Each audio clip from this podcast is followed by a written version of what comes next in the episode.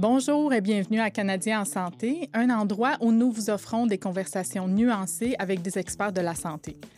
Notre but est de vous offrir des informations et des ressources pertinentes pour vous et vos proches. Mon nom est Anita Mihalkiewicz et je serai votre animatrice. Qui n'a pas un jour eu recours aux antibiotiques? C'est difficile d'imaginer un monde sans ces médicaments.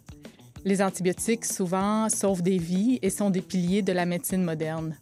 Mais un phénomène alarmant attire l'attention des spécialistes de la santé et c'est la résistance antimicrobienne ou la RAM. Simplement dit, la RAM se produit lorsqu'un microbe, tel une bactérie, ne répond plus au traitement et devient très dangereux, voire mortel pour un patient. Mais avant d'aborder le sujet, voici un court rappel. Le balado canadien en santé vous est présenté par Santé Canada et l'Agence de la santé publique du Canada. Notre objectif est de partager avec vous des informations pertinentes sur la santé. Cela dit, nos discussions ne vont pas nécessairement toujours refléter les positions et les politiques officielles du gouvernement du Canada. Pour nous aider à comprendre le phénomène de la résistance antimicrobienne, nous nous sommes entretenus avec Anna-Louise Crago, épidémiologiste principale à l'Agence de la santé publique du Canada. Alors, bonjour, Anna-Louise Crago. Vous travaillez pour l'Agence de, de, la santé publique du Canada. Vous êtes épidémiologiste. Merci beaucoup de nous joindre aujourd'hui euh, pour euh, notre balado sur la résistance antimicrobienne. Donc, comme on voit, c'est un mot, même un terme que des fois euh, nous fait trébucher parce que c'est un, un thème, c'est un sujet qui est assez complexe. Mm-hmm. Mais aujourd'hui, on va essayer de, de le décortiquer, de le simplifier un petit peu pour les gens, pour en parler un peu plus simplement. Donc, pour revenir à votre titre, vous êtes épidémiologiste, donc vous étudiez les maladies, vous étudiez les virus, les épidémies. Est-ce que j'ai bien compris euh, ce que vous faites à l'agence? C'est en plein ça, c'est la santé publique. Parfait, excellent. Et aujourd'hui, on s'attarde à la résistance aux antimicrobiens. Donc, il y a différentes façons d'aborder la chose. Il y a différents, en fait, mots pour décrire ce problème. Euh, en premier, parlons des mots. Donc, des fois, on entend communément parler des superbactéries, les superbugs. On parle de la résistance aux antibiotiques, aux antimicrobiens. Euh, la résistance, euh, finalement, euh, tout simplement dit, c'est quand une bactérie devient résistante aux antibiotiques. Mais les antimicrobiens, c'est quoi au juste, en général? En général, les antimicrobiens, ce sont des médicaments qu'on utilise pour prévenir ou traiter des infections chez les humains, chez les animaux ou chez même les plantes. Euh, il y a différentes sortes d'antimicrobiens. Euh, comme vous avez dit, on a les antibiotiques pour les bactéries, les antiviraux pour les virus, les antiparasitiques pour les parasites, ainsi de suite. Euh, ce sont des médicaments, euh, si je reprends un peu la citation de Teresa dans son rapport sur la résistance euh, antimicrobienne, ce sont euh, des médicaments précieux qu'on utilise souvent pour traiter des infections assez sévères et importantes. Donc, ce sont des ressources qu'on doit protéger, qu'on doit conserver. Aujourd'hui, on va surtout parler de la résistance aux antibiotiques, ce qu'on appelle aussi l'antibiorésistance, mais vous, allez m'entendre aussi utiliser le terme plus large euh, de résistance aux antimicrobiens ou de RAM, qui est le terme qui rassemble un peu toutes ces résistances possibles. Et effectivement, on parle aussi souvent de superbactéries euh, ou de résistance aux médicaments, résistance aux drogues pour se référer pas mal à la même situation. Revenons vraiment au phénomène de la résistance aux antimicrobiens. La résistance, qu'est-ce que c'est? Comment ça se développe exactement? Donc, en bref, la résistance aux, antimicrobiens se passe quand un microbe développe une façon de se protéger contre le médicament qu'on utilise pour le tuer ou pour arrêter sa croissance. Euh, ce que ça fait, la résistance fait en sorte que les infections deviennent beaucoup plus difficiles à traiter, plus compliquées, plus chères à traiter. Euh, ça peut être plus pénible pour la personne qui a l'infection et des fois même c'est impossible de les traiter ces infections-là. Euh, on peut avoir des bactéries qui sont résistantes à une classe de drogue ou à plusieurs classes de drogue. Et plus on a de résistance, on parle à ce moment-là de multirésistance, plus ça devient difficile à traiter la bactérie en question en général. Moins on a en général. Mais si on regarde, bon, première, dans un premier temps, il faut savoir que la résistance aux antimicrobiens est un phénomène qui peut être naturel. Mais les enjeux auxquels on fait face avec l'accélération de la rame de nos jours, cette situation-là est vraiment le produit des activités humaines. les activités humaines qui font en sorte qu'on expose des microbes à des antimicrobiens ou qu'on partage, qu'on transmet des microbes qui ont ce mécanisme euh, de défense contre les antibiotiques. Donc, euh, pour reprendre Taylor Swift en français, c'est nous. nous sommes le problème, c'est nous. Donc, nous sommes le problème. Euh, mais euh, c'est un, un phénomène, comme vous avez dit, qui est naturel, qui est présent naturellement. dans, je veux dire, les, les, microbes, les bactéries peuvent développer une certaine résistance. Mais ce que je crois comprendre, c'est que cette résistance-là naturelle est beaucoup plus lente, un développement plus lent, et mais avec l'accélération de est-ce que c'est parce qu'on prend trop d'antibiotiques? Qu'est-ce, que, qu'est-ce qui se passe exactement? Bien, pour commencer, il faut le dire, les antibiotiques sauvent des vies. Il y a des moments où c'est très important qu'on les prenne, que les enfants les prennent. Ça, c'est clair. Ce qu'il faut faire à ce moment-là, c'est d'essayer de réduire le plus possible la consommation non nécessaire d'antibiotiques ou ce qu'on appelle inapproprié, c'est-à-dire la mauvaise classe d'antibiotiques, peut-être la mauvaise dose, la mauvaise durée, etc. faut comprendre aussi, si on regarde de plus près ce qui se passe avec une bactérie et un antibiotique, juste pour commencer, pour expliquer les mécanismes au début. Ensuite, ça, fera plus de sens quand on regarde les causes un peu de cette émergence rapide. Euh, donc, nous, en partant, on a des milliers de bactéries. On les a sur notre peau, on les a dans nos narines, dans notre bouche, euh, dans nos intestins. Des bonnes et des mauvaises. Des bonnes et des mauvaises. Fait que des bactéries qui peuvent devenir nuisibles si elles deviennent une infection et d'autres qui sont ce qu'on appelle des bactéries commensales, qui sont des bactéries aidantes. Et ces bactéries se reproduisent et en se reproduisant, parfois elles changent un peu, ce qu'on appelle des mutations. Et ces changements, parfois, peuvent rien faire. Parfois, ça peut leur donner un avantage, par contre. Par exemple, un mécanisme pour combattre les antibiotiques. Donc, tu peux avoir des bactéries qui vont développer des espèces de pompes qui vont pomper les antibiotiques en dehors de leurs cellules. Mm-hmm. D'autres antibiotiques qui vont, euh, d'autres bactéries qui vont développer des enzymes qui vont faire comme des, des petits ciseaux qui vont couper les antibiotiques qui essaient de pénétrer leurs cellules. Donc, les, les, bactéries se défendent contre l'antibiotique. Oui. C'est une guerre. et en plus, les bactéries peuvent, certaines bactéries, et certaines bonnes et certaines mauvaises, en guillemets, peuvent partager ces mécanismes entre elles. Et en plus, si tu as une de ces bactéries qui devient résistante et tu la transmets à quelqu'un d'autre et c'est une bactérie nuisible, l'autre personne est à risque d'avoir une infection résistante aux antimicrobiens. Et c'est la raison pour laquelle, même si nous, on n'a pas consommé d'antibiotiques, on peut quand même être à risque d'une infection rare. Cela dit, dans certains cas, quand on, on expose quelqu'un aux antibiotiques, on peut accélérer tous ces processus-là. Donc, pour revenir au départ, c'est la raison pour laquelle il ne faut pas prendre des antibiotiques non nécessaires et qu'il faut s'assurer que c'est la bonne dose, la bonne durée, la bonne classe d'antibiotiques.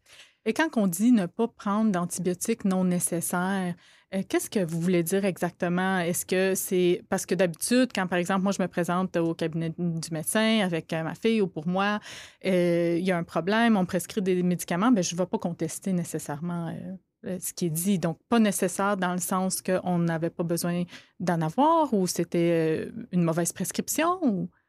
Bien, il y a une étude qui a été faite en, en 2020 qui a montré que euh, presque le quart des prescriptions au Canada, dans le milieu de soins primaires, donc les médecins en communauté, là, en clinique publique ou, ou privée, presque le quart étaient des prescriptions pour euh, des conditions pour lesquelles on ne prescrirait que très rarement ou pas du tout des mmh. antibiotiques. Et dans le cas des enfants, c'était encore plus élevé. C'était un quart des, antibiotiques étaient prescrits pour des conditions pour lesquelles on ne devrait jamais en prescrire, comme des rhumes, des infections virales, etc. Et dans cette étude-là, on faisait aussi de beaucoup de prescriptions inappropriées, donc non nécessaires, parce que peut-être c'est une infection qui allait se limiter d'elle-même, euh, peut-être parce qu'il y avait un autre traitement plus approprié. Et donc, on voyait beaucoup de prescriptions inappropriées pour les otites, les sinusites, entre autres. Donc, euh, ça, c'est un des enjeux qu'on voit dans le contexte médical qui fait en sorte que ça s'accélère. un autre enjeu qu'on voit, c'est dans les hôpitaux et aussi les milieux de soins de longue durée. Mmh. On sait que ce sont des milieux qui sont vraiment à très haut risque euh, pour la rame. Oui. Et dans ces milieux-là, pour regarder aussi le positif et ce qu'on essaie de faire, euh, c'est la prévention et le contrôle des infections qui jouent un rôle majeur. Et il y a quand même beaucoup de succès à ce niveau. On voit, entre autres, que certaines infections, je pense aux SARM, les bactéries SARM, donc euh, euh, le Staph aureus résistant à la méticilline. voilà. On va parler latin, en latin aujourd'hui. Euh, sont vraiment le taux dans les hôpitaux a vraiment descendu depuis plusieurs années. C'est quelle maladie? Ça cause quelle maladie? C'est une bactérémie, donc ça peut être une infection quand même assez sévère. Mais on voit que et ça, c'est chez les personnes âgées? Et ça peut s'acquérir dans la communauté et dans les milieux de, soins, mais ce qu'on voit, c'est que le taux d'acquisition de ces infections-là en milieu hospitalier diminue. Et ça, c'est vraiment à cause des grands efforts de faire de la prévention euh, et le contrôle des infections. Je sais qu'à l'Agence d'hospitalité publique, euh, il y a des recherches qui se font pour étudier quels sont les leviers possibles euh, pour regarder la surprescription d'antibiotiques dans les milieux de soins de longue durée aussi, par exemple. Mais parlons sur un côté individuel. Pour les populations canadiennes, quel est l'impact vraiment de la rame, de la résistance antimicrobienne sur les gens concrètement au Canada? D'après nos estimations, 15 personnes meurent à chaque jour directement à cause de la rame au Canada. On n'entend pas parler de ça souvent. Hein? Oui, non, c'est vrai. Et une des raisons, c'est peut-être parce que la rame affecte beaucoup d'infections différentes. Donc, peut-être qu'on se reconnaît pas nécessairement euh, quand on parle de rame, mais on peut penser peut-être à mon oncle, ma tante qui a une infection que c'était impossible de traiter à la fin. Ou c'est ça la rame. Ça regroupe beaucoup d'infections où les traitements euh, et quand on parle de résistance, d'antibiorésistance, où les traitements antibiotiques ne marchent plus. Euh, au niveau mondial, c'est une des causes les plus majeures de la mortalité au niveau mondial. On parle, on estime à, peu près 5 millions le nombre de personnes qui meurent de la rame, d'une mort associée à la rame à chaque année. Et dans ces 5 millions-là, il y a 1,3 million où les morts sont directement attribuables. C'est-à-dire que si le médicament fonctionnait, ces personnes-là seraient encore en vie à un niveau très pragmatique, beaucoup des antibiotiques qu'on utilisait avant pour traiter certaines infections ne fonctionnent tout simplement plus. On estime qu'à peu près 26% des infections ne répondent plus aux traitements de première ligne. Les traitements de première ligne, c'est les médicaments qu'on utilise généralement pour traiter cette infection-là ou qui fonctionne généralement le mieux. Mm-hmm. Et on estime qu'en 2050, on va être rendu à 50 euh, non, pardon, 40 des infections au Canada qui ne répondront plus au traitement de première ligne. Donc, on parle de quel type d'infection, par exemple, pour, euh, pour un enfant ou un adulte qui ne répondent plus nécessairement aux, euh, aux antibiotiques? Ça peut, c'est quand on parle des infections bactériennes, ça peut être des, des infections de staph, de, streptocoque, ça peut être des infections de staph, ça peut être des infections de gonorrhée, ça peut être euh, toute une gamme d'infections bactériennes, de tuberculose aussi. Euh, donc, c'est vraiment, nous, euh, l'Agence de santé publique, il y a, on a un certain nombre qu'on appelle nos pathogènes prioritaires qu'on regarde parce que euh, l'enjeu de la résistance est un enjeu majeur pour ces pathogènes là. Mais déjà, il y a une, bonne dizaine pour vous, vous donner une mm-hmm. idée. C'est déjà très large comme éventail. Mais je pense que le message peut-être le plus important à comprendre pour tout le monde, c'est que la rame, ce n'est pas un problème qui arrive aux autres, mm, qui arrive ailleurs, tout le monde est qui arrivera dans le futur un mm-hmm. jour. C'est sûr qu'il y a des groupes qui sont beaucoup disproportionnellement affectés, qui ont un fardeau plus lourd. Et on pense aux personnes euh, qui ont des longues hospitalisations en milieu de soins de longue durée, les personnes aînées, on pense aux bébés, aux très jeunes enfants. Pour certaines infections, on pense à, certaines communautés. On pense à des personnes euh, qui voyagent, qui ont passé beaucoup de temps en dehors du pays, des gens dans les communautés dans le Nord, euh, certaines communautés Premières Nations, Inuit et Métis sont disproportionnellement affectés. On pense aussi à la, communauté gay, aux personnes qui s'injectent des drogues et même aussi aux personnes qui ont récemment consommé des antibiotiques, qui peuvent aussi être plus à risque d'infection. Mais même si ces gens-là ont un fardeau plus lourd, C'est ça. On est tous affectés et des bactéries résistantes aux antibiotiques, on en trouve dans toutes les provinces et tous les territoires maintenant. L'arrivée des antibiotiques a changé le, monde de la médecine, et a sauvé, euh, je veux dire, des, vies euh, partout au monde. Donc, pouvez-vous nous parler un petit peu du développement des antibiotiques, de l'histoire des antibiotiques? Oui, et la première chose que je veux dire, pour juste revenir en arrière un peu, c'est que oui, on est tous à risque, on est tous affectés, mais on a aussi tous une part à jouer. Puis on peut aussi tous faire partie de la solution. Et on va en parler un petit peu plus tard, des solutions. pour pas, pour pas, qu'on soit trop découragé non plus. Pas les non, non, c'est ça, on lâche pas. Mais là, pour, si on regarde, si on veut avoir une idée de ce que serait un monde sans antibiotiques, on a juste aussi à regarder un peu en arrière parce que la production de masse des antibiotiques est arrivée au début des années 1940. Et avant ça, une infection causée par euh, de l'eau qui n'était pas tout à fait propre, euh, un aliment contaminé, euh, un accouchement, euh, une petite chirurgie d'épaule ou de genou, ou même une égratignure ou une plaie. Ça, c'était une infection qui pouvait potentiellement te tuer. Mmh. Et en fait, c'était des infections qui tuaient des millions et des millions de personnes à chaque année. Mmh. Donc, euh, des infections comme la pneumonie et la tuberculose étaient extrêmement épeurantes parce qu'elles pouvaient décimer des adultes en pleine santé. Et ça, on, s'est capturé un peu dans certaines œuvres littéraires, euh, culturelles. Je pense au film Moulin Rouge, entre autres. Mais en plus, tu il y avait des milliers et des milliers d'enfants qui meuraient à chaque année d'infections qui étaient, qui sont maintenant complètement traitables. Et donc, si on pense en, on pense en 1920 au Canada, un enfant sur cinq ne vivait pas jusqu'à son cinquième anniversaire. Mmh. C'était ça, un monde sans antibiotiques et sans euh, la médecine moderne. Et normalement, quand on raconte l'histoire, la découverte des antibiotiques, ça commence comme ça. Il y a Andrew Fleming, un scientifique, il part en vacances, il y a un heureux accident dans son laboratoire pendant qu'il est parti, il revient, et comme beaucoup d'entre nous, quand on revient des vacances, il trouve de la moisissure. Mm-hmm. Et dans son cas, c'est sûr, euh, il faisait croître une bactérie staph, et donc il voit que la moisissure est en train d'entraver la croissance de l'antibiotique. Et il se dit, oh, ça, ça pourrait peut-être être un médicament antibiotique. Je le nomme pénicilline. Et normalement, l'histoire finit là. Mais en fait, l'histoire plus large et plus complexe et beaucoup plus intéressante et illumine un peu ce qu'on regarde aujourd'hui. C'est-à-dire que euh, il a cherché des collègues pour essayer de raffiner ce médicament et en faire un, ben, raffiner cette moisissure-là et en faire un médicament et personne n'était intéressé. C'est resté sur les tablettes pendant bien des années. Et entre-temps, il y a un scientifique allemand du nom de Gerhard Domag, si je me souviens bien, qui en 1935 invente la classe des antibiotiques qu'on appelle les sulfans. Et c'est incroyable. Une des premières patientes qu'il traite, c'est sa propre fille de 6 ans qui avait mmh. une infection très sévère euh, due à une, euh, au, streptocoque, due à une seringue souillée. Mmh il la traite et c'est un succès. Et les drogues sulfa commencent à être utilisées pour traiter les méningites, les pneumonies, les gonorrhées, une euh, révolution. Ça commence, c'est les premiers pas d'une révolution, révolution.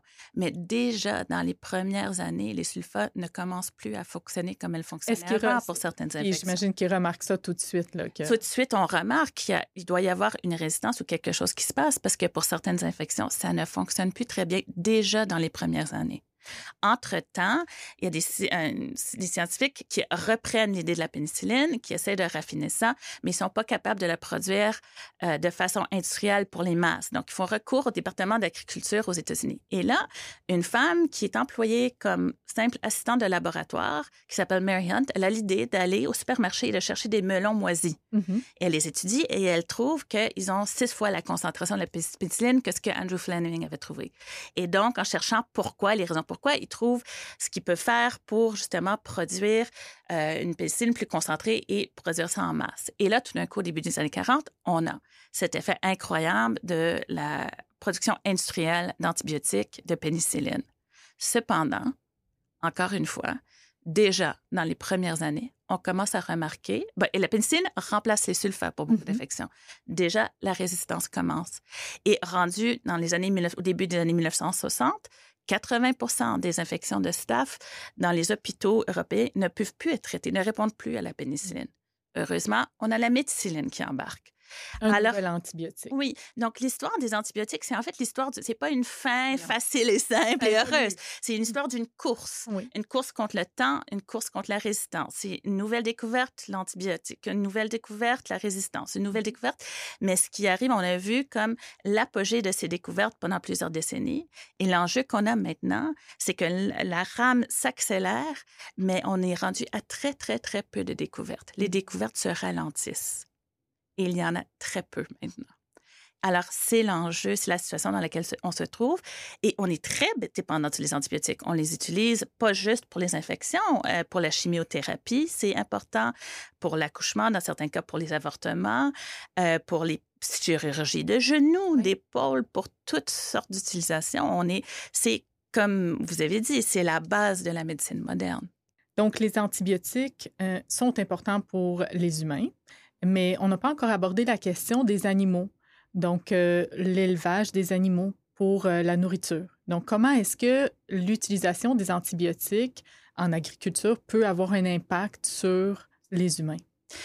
Mais les antimicrobiens sont non seulement fondamentaux pour la santé humaine, mais aussi pour la santé animale et par extension pour la sécurité alimentaire.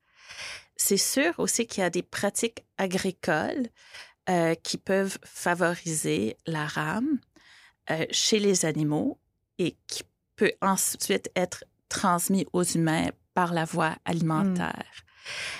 Donc, les humains peuvent transmettre la rame aux animaux, les animaux peuvent transmettre la rame aux humains, mais en plus, euh, certains des médicaments qui sont utilisés en santé humaine sont aussi utilisés en santé vétérinaire ou santé mmh. animale.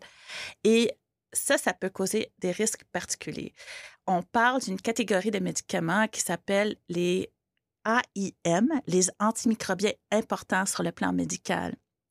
Et au Canada, en 2020, 82% euh, du volume des AIM euh, qui ont été vendus au Canada, c'était pour l'utilisation euh, agricole pour les animaux, euh, qui, les animaux dans les contextes agricoles et pour les chevaux. Mm-hmm.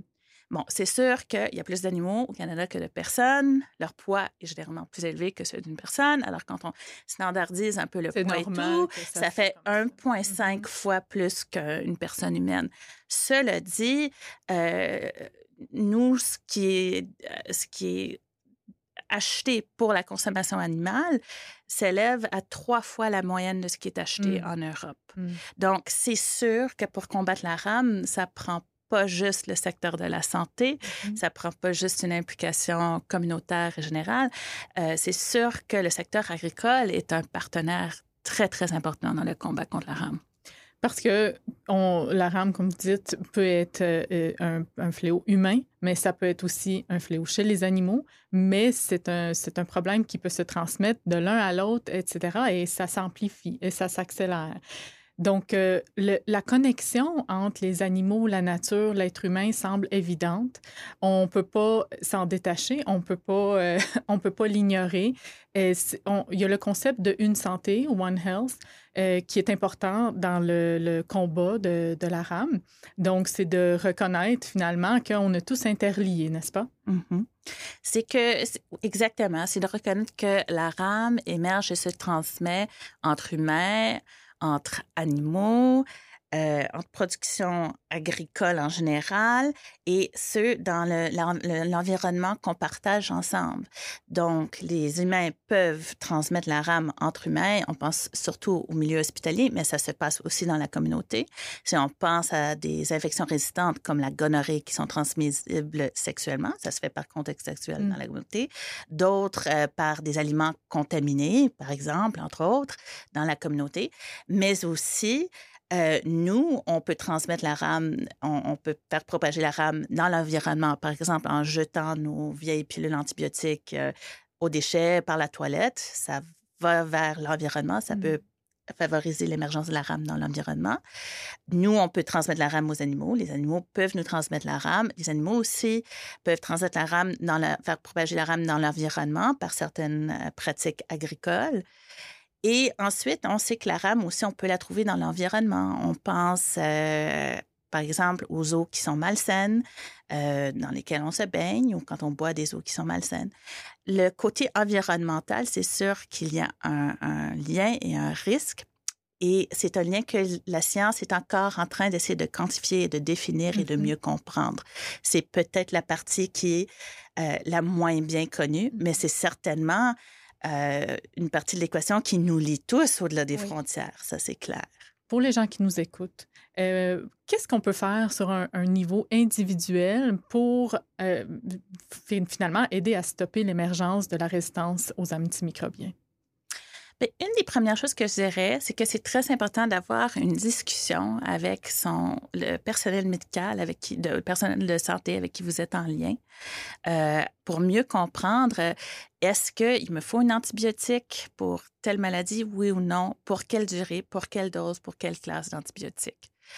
Avant, euh, l'Organisation mondiale de santé avait comme un des messages clés, c'est un message que moi j'ai beaucoup entendu, il faut finir toutes ces doses de sa prescription, de son ordonnance d'antibiotiques. Ça, c'est un message que l'OMS n'utilise plus depuis 2017. Le message est maintenant, il faut suivre les conseils euh, de son médecin. Et la raison est que, comme dans plein de milieux scientifiques et médicaux, les données probantes évolue. évoluent, les Mhm. études évoluent, et par conséquence, euh, les lignes directrices évoluent aussi.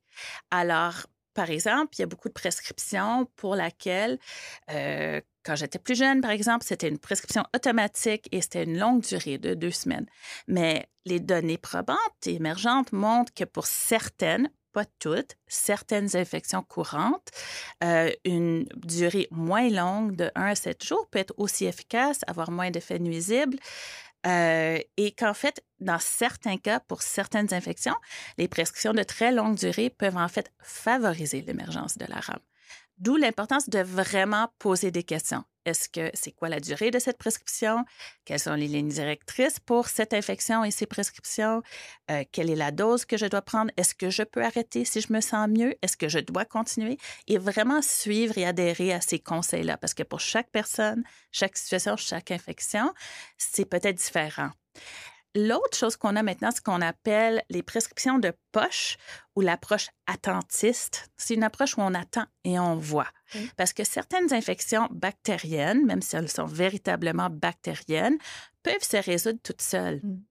sans trop de complications. Alors, il y a beaucoup de situations maintenant où euh, tu peux aller voir ton médecin et ton médecin te dira, écoute, pour pas que tu aies à revenir, parce que souvent la pression des patients pour une Mhm. prescription, c'est parce qu'ils n'ont pas le temps de revenir si ça s'empire. Mhm. Ils vont dire, je te donne une prescription, mais là, tu la remplis pas. Tu la mets dans ta poche et tu attends et tu vois deux, trois jours.